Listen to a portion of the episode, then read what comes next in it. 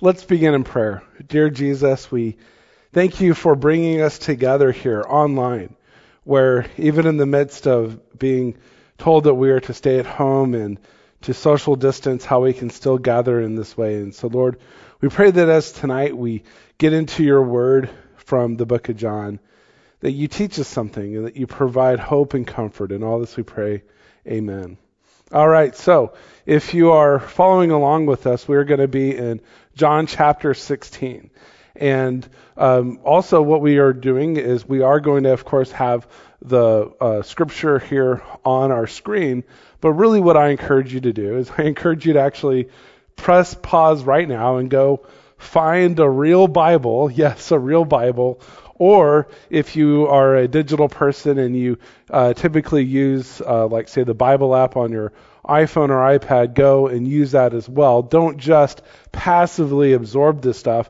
I'm encouraging you to actually get your Bible out and not only follow along, but also I want you to make some notes in there as well. Because uh, as that's part of this teaching service, as we go through this time together, it is not just to absorb information, but rather it's to actively engage with it, to write it down, so that hopefully uh, some many even years later you can look back at some of the notes that you may have written down about the coronavirus. And speaking of the coronavirus, we're going to be talking tonight, John 16, about how Jesus is one who is in charge. He's the one who has overcome the world. And as well, he's going to talk about how there is suffering in the world. And even though that there is suffering in the world, how he is such a good God, how he is able to, to take sorrow and turn it into joy.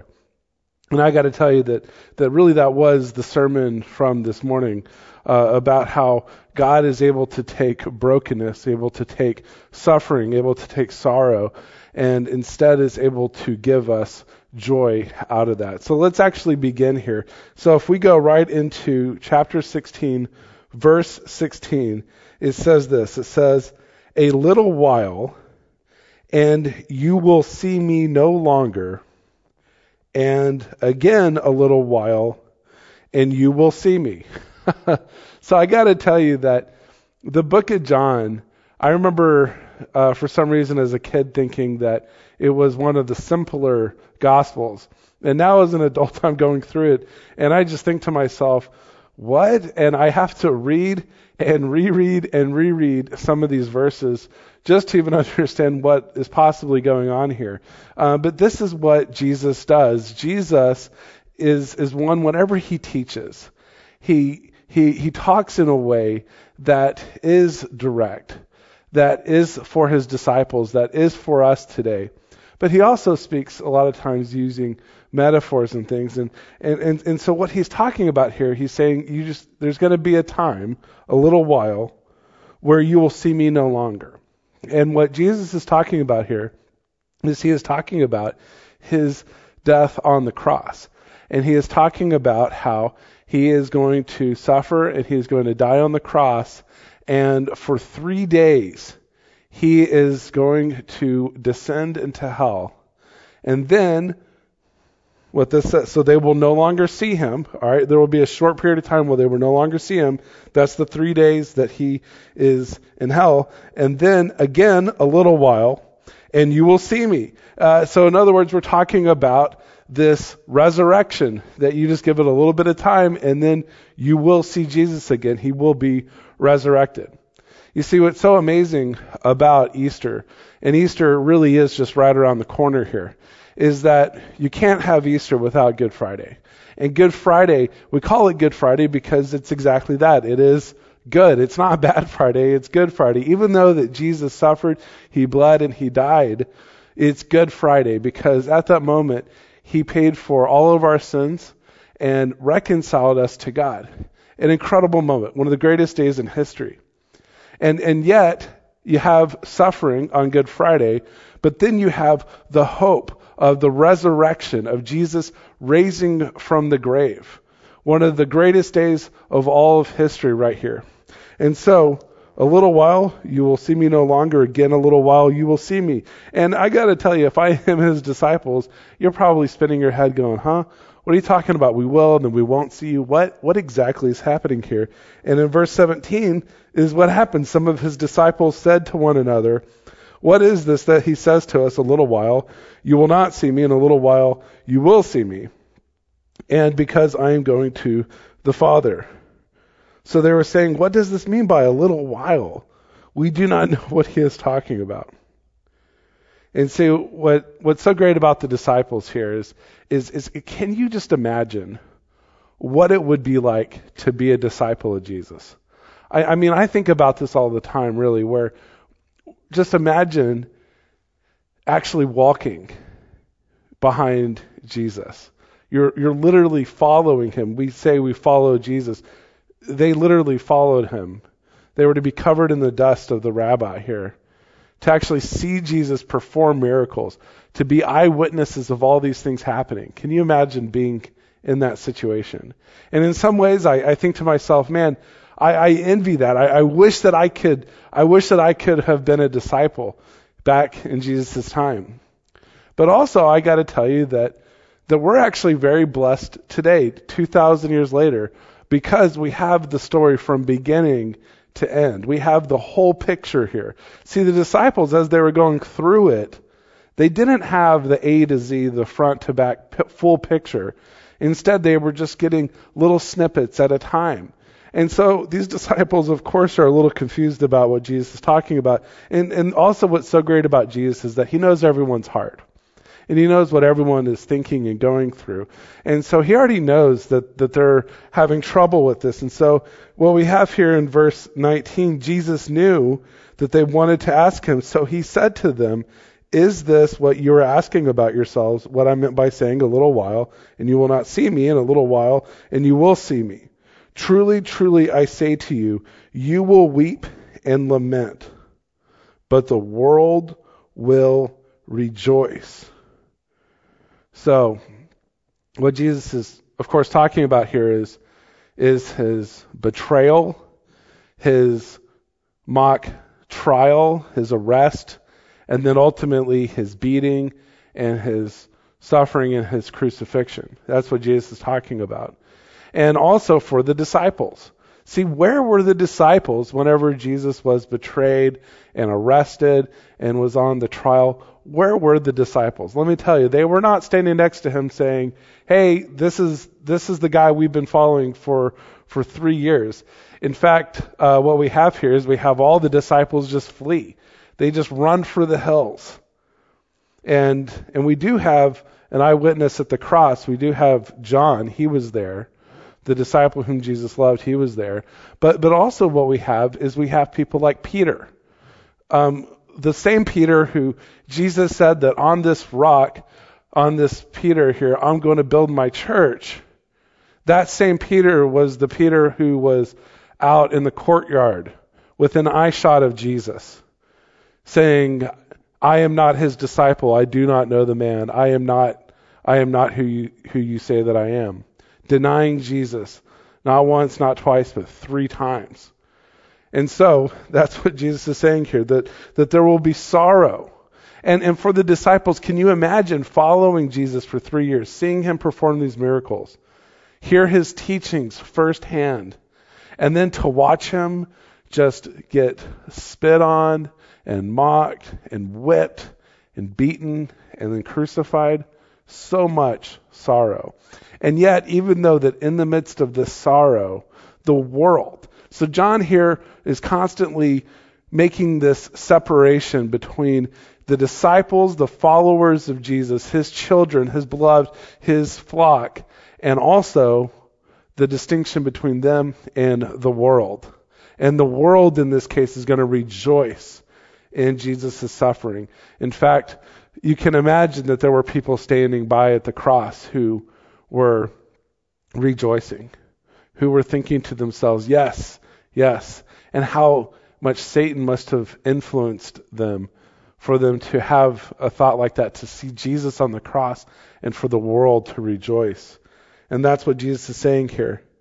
But then he says, You will be sorrowful, but your sorrow will turn into joy.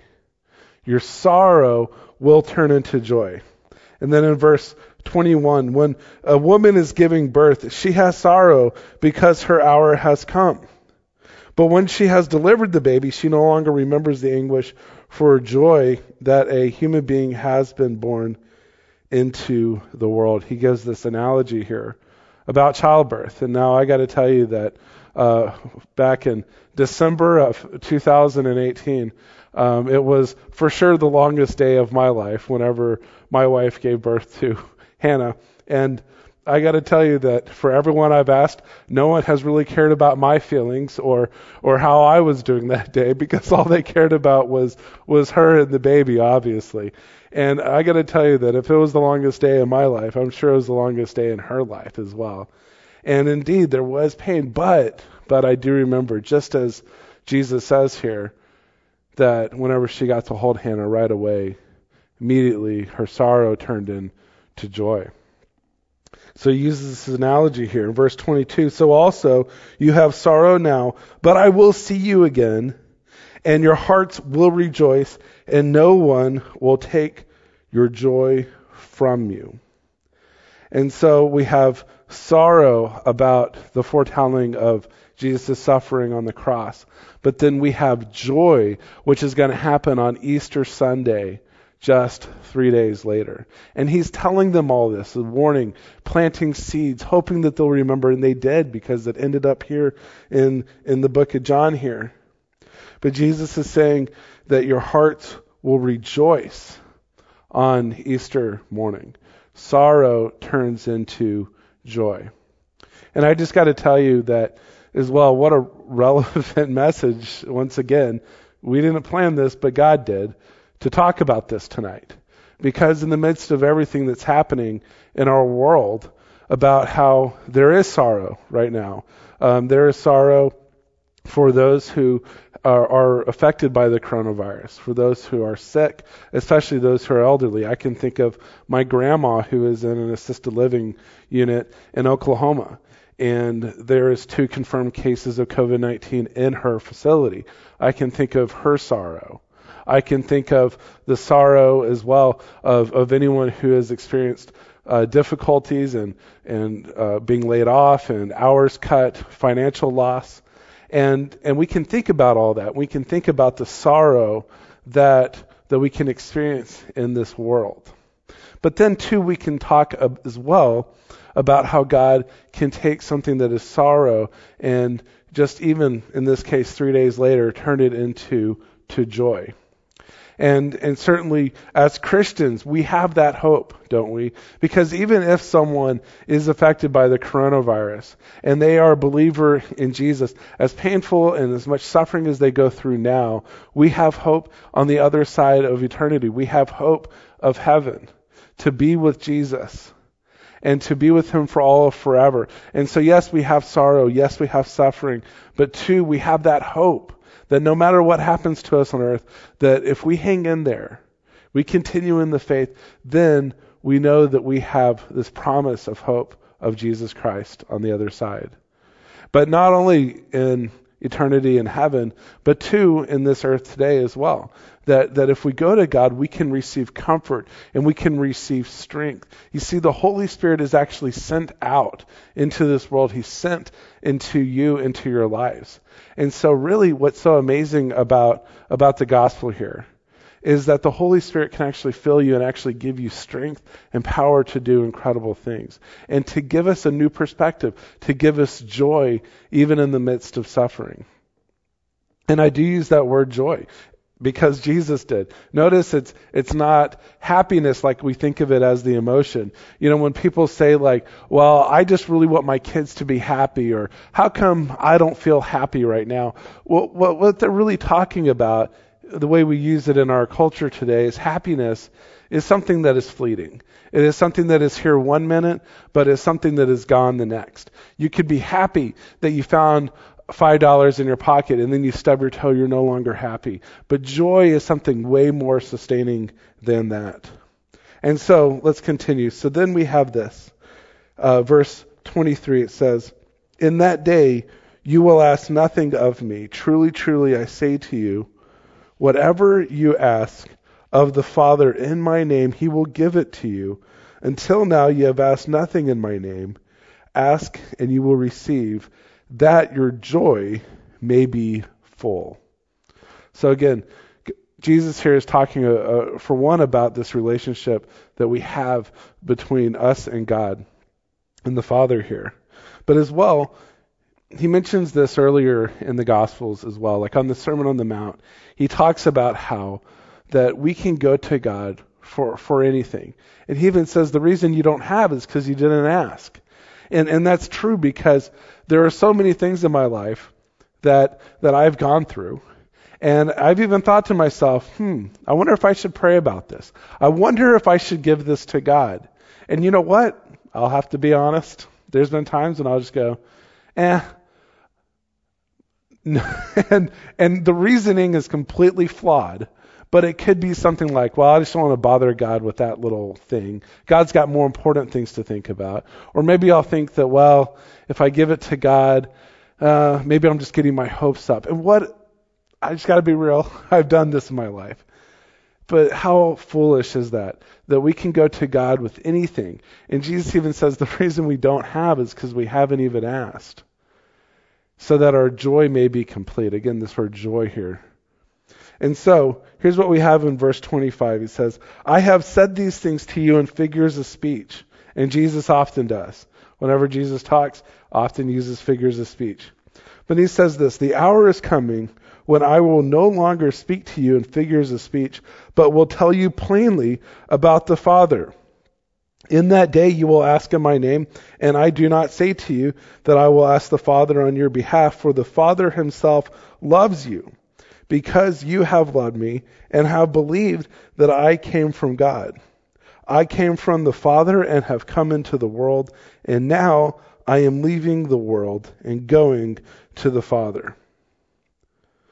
See, what's, what's so great about this here is that a few things. One is that, that Jesus is talking about how, yeah, he's using figures of speech right now, but one day he's going to speak very plainly. And then he just speaks very plainly about his relationship between him and the Father and him interceding for us on behalf of the Father. So in, in other words, we have, we have what we call the Trinity.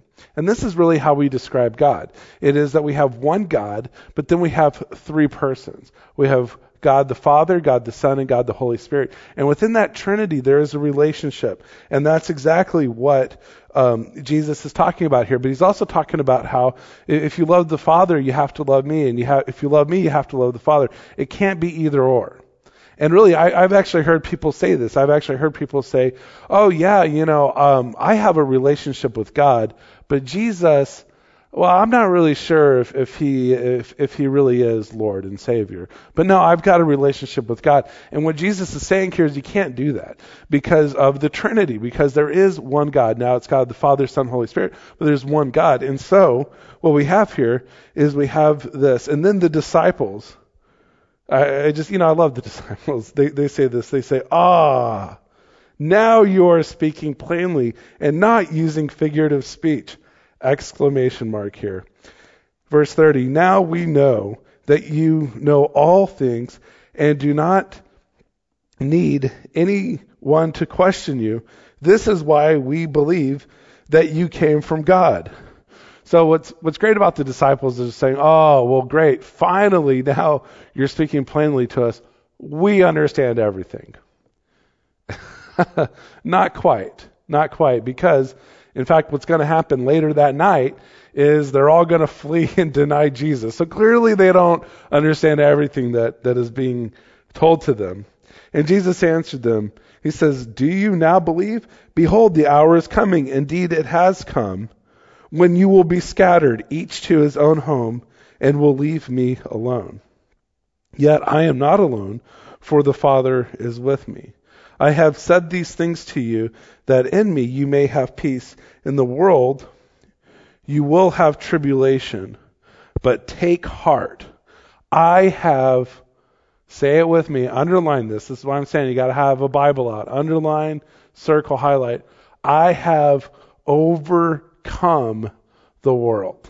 Look at that right here. So Jesus is saying that I mean, do you really get it? Because the hour is coming and the hour is now that you're all just going to leave and abandon me. But don't worry, I'll be fine.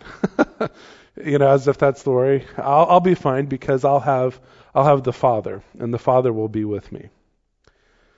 So then, but then it goes on to say this: take heart, even in the midst of trials and tribulation. Take heart, because I have overcome the world. See, the message of Jesus is that he is in control. He has overcome the world. You know, what he does is whenever he goes to the cross, even though that it looks like defeat, it's actually victory.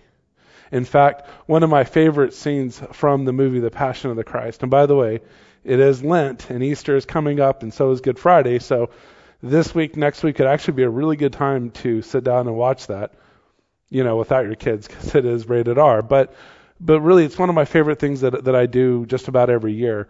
And but one of my favorite scenes in the movie is that whenever Jesus dies on the cross, that it immediately goes it cuts to Satan and hell, and he is screaming, "No!" because he knows that he has lost. What looks like defeat for everyone else who's standing there, Jesus is victory. And Behold, I have overcome the world. So then what happens is now we move into chapter 17. In chapter 17 here, if you look at the um, the subtitle, it says this the, it's called the High Priestly Prayer, and and let's unpack that just for a second. So so what we have here is Jesus has three roles. He has the role of being a prophet, priest, and king. And his role as a priest means that he intercedes for the people. So, so think of it like this. So back in the Old Testament, um, the role of the priest was to kind of mediate, kind of be between the people and God. And so, um, in fact, w- one of the things the priest would do every year is to go into the Holy of Holies where the Holy Spirit was and would actually pray a prayer to atone for and pardon the sins of the people. And so, so what a priest does is a priest goes between the people and God, mediates, intercedes for them, and, and what Jesus does is Jesus is our high priest. He is the great high priest. And, and so as a result, we can go directly to God because we have Jesus. So we don't need to go to a priest. We don't need to go to someone in order to get to God. We can go directly to God because of the work of what Jesus has done for us on the cross. But one of the things that Jesus does here is that, that he actually has a moment right before all the events happen for his arrest or his betrayal, arrest, trial, all that kind of stuff, is that he prays for his children. He prays for his disciples. He prays for, for his disciples 2,000 years ago, but he's also, see, this is written for us today too. This is written for you and for me. And, and I do believe that when Jesus was praying this prayer, that he was thinking about his children, his disciples here of all time. And so, so here's, here's what it says. So, so he is the, the high priestly prayer where he is going to go to God and he's going to say these words. So here's what it says. When Jesus had spoken these words, he lifted up his eyes to heaven and said, Father, the hour has come. Glorify your Son, that the Son may glorify you. So talking about the events that's going to happen on the cross. Since you have given him authority over all flesh to give eternal life to all whom you have given him. So again, we have this triunal relationship here, this, this relationship within the Trinity of the relationship between the Father and the Son. And Jesus is now lifting his eyes, he's praying directly to the Father. And, and what we have here is we, we're talking about how to give eternal life to all whom you have given him.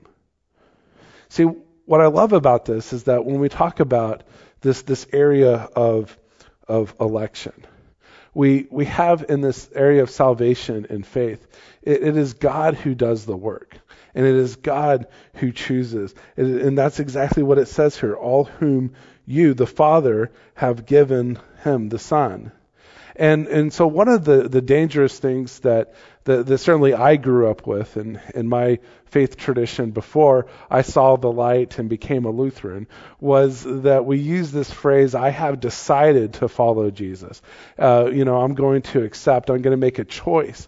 And and and one of the dangers of that is is to put the onus, to put the act of salvation on the person to, to, to say that, that I am choosing God here. And, and really what Jesus just said here, the priestly prayer, where Jesus says that all whom you have given, faith is given. And so then we have this in, in verse 3 and this is eternal life, that they know you, the only true God, and Jesus Christ, whom you have sent. So again, we have this reference to the Trinity here. Also, notice that Jesus is the one who is being sent into the world. And really, that's what it was. In fact, later, Jesus is going to talk about how his disciples are now sent into the world, just as Jesus was sent. And then in verse 4, it says, I glorified you on earth, having accomplished the work that you gave me to do. And now, Father, Glorify me in your own presence with the glory that I had with you before the world existed. See, what's so great about God is that God is eternal. He is infinite. So not only will he live forever, and by the way, so will we in heaven, those who have faith in him, will live forever. But for God, God has always lived previously as well.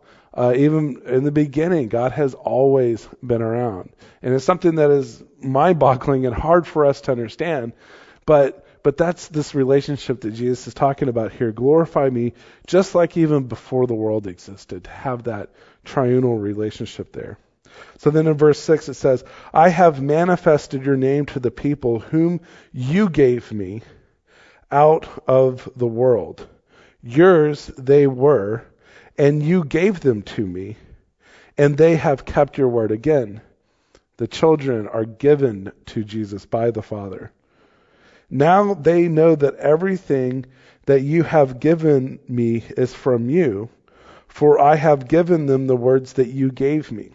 And they have received them, and they have come to know in truth that I came from you, and they have believed that you sent me. So God's children, his disciples, are now receiving the words that come from the Father through Jesus. And then in verse 9, I am praying for them. I am not praying for the world, but for those whom you have given me, for they are yours. You see, earlier in the book of John, John 3:16, it's one of the more famous verses of the Bible, John 3:16. For God so loved the world that he gave his one and only son Jesus Christ to all who believe in him will not perish but inherit eternal life.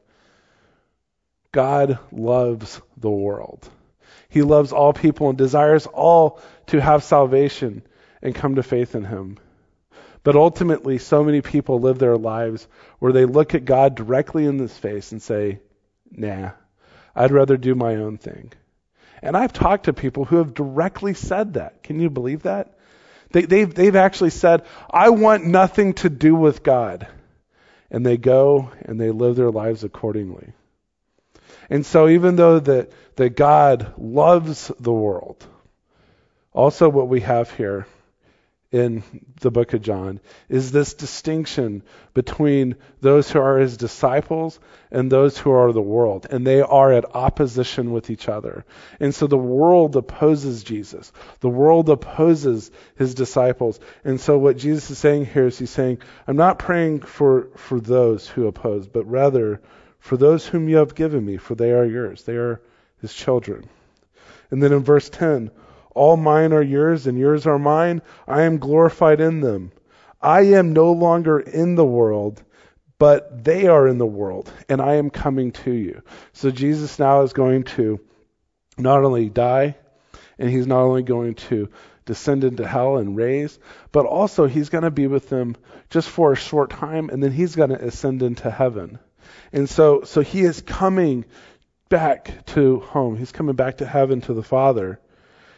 So he is no longer in the world, but now his disciples are going to be in the world. And really, that is the continuation of this story. The book of Acts is the next chapter here, where we get the disciples are given the Holy Spirit and they go out and they are sent and they preach. So then it says this in uh, verse 12. While I was with them. I kept them in your name, which you have given me. I have guarded them, and not one of them has been lost except the son of destruction, that the scripture might be fulfilled. What's Jesus talking about here? Of course, he's talking about Judas. Judas Iscariot, the one who betrayed Jesus. And that only happens so that scripture may be fulfilled. But now I am coming to you, and these things I speak in the world, that they may have joy fulfilled in themselves. Again, this word joy fulfilled in themselves. I have given them your word, and the world has hated them because they are not of the world, just as I am not of the world. Last week, if you were here, we had talked extensively on this uh, back in chapter 15 and early chapter 16 about how the disciples are going to be persecuted for their faith from the world, those that oppose Jesus. And indeed, that's what we have here, is that we have we have this section right here. Sorry, I lost my place that just simply says, yes, that the world has hated them because they are not of the world, just as Jesus is not of the world. See, when we talk about this phrase, of the world, think about what it means to be of the world, to be worldly. That, that is simply this section of, of abandoning God, abandoning His word, abandoning His commands, and just completely blending in to those who are evil and those who oppose Jesus. And they were hated because they were not of the world. So they actually went a different way. They actually obeyed God. And they actually followed Jesus and his commands. Therefore, they looked different. They stood out and they were hated for that. And then it says this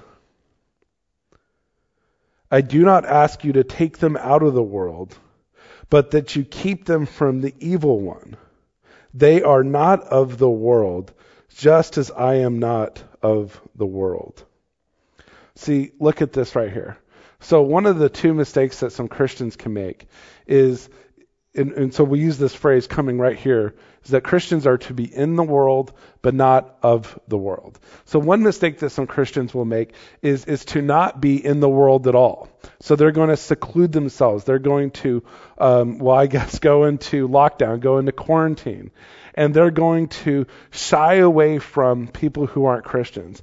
And and and really for for them uh, it's this fear that if they were to go outside this fear that if they were to actually engage with non-christians then then they would stumble and they would lose their faith. And, and so they just kind of like a monastery just kind of um, separate themselves. And certainly we see this with uh, puritan groups um, and some groups that still exist that are very much of this mindset that we are going to take ourselves, our children, our families, our churches, we're going to take them out of the world, and we're just going to create this little bubble, this little uh, hurdle here.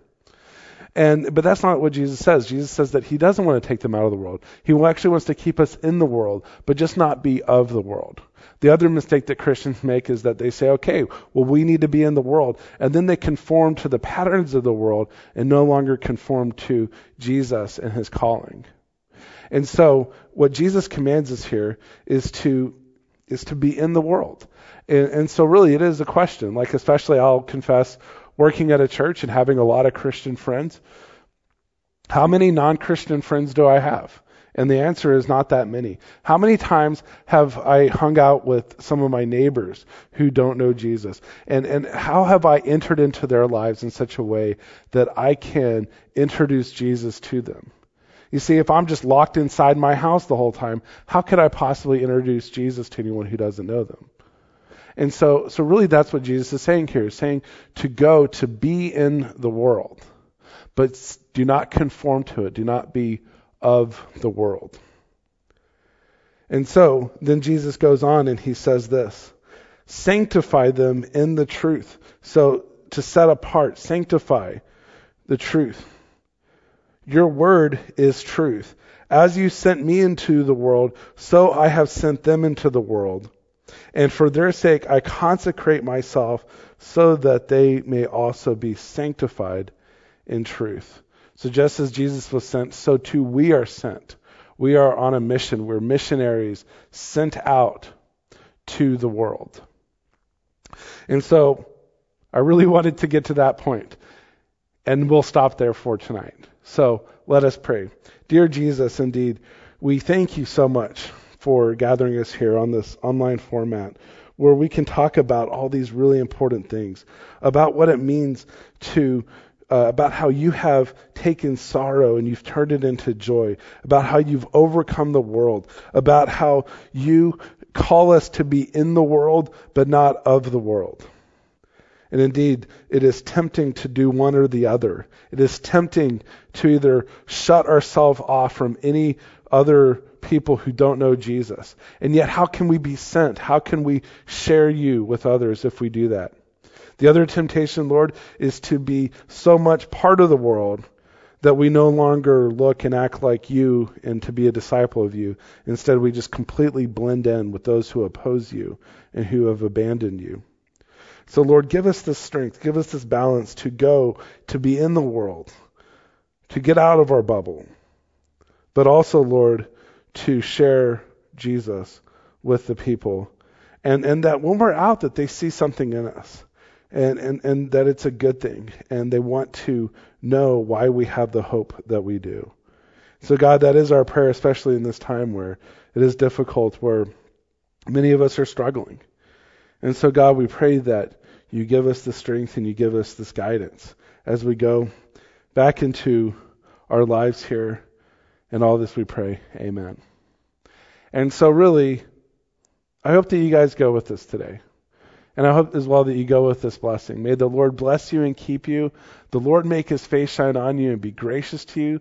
Lord look upon you with favor and give you his peace. And all God's people said, Amen.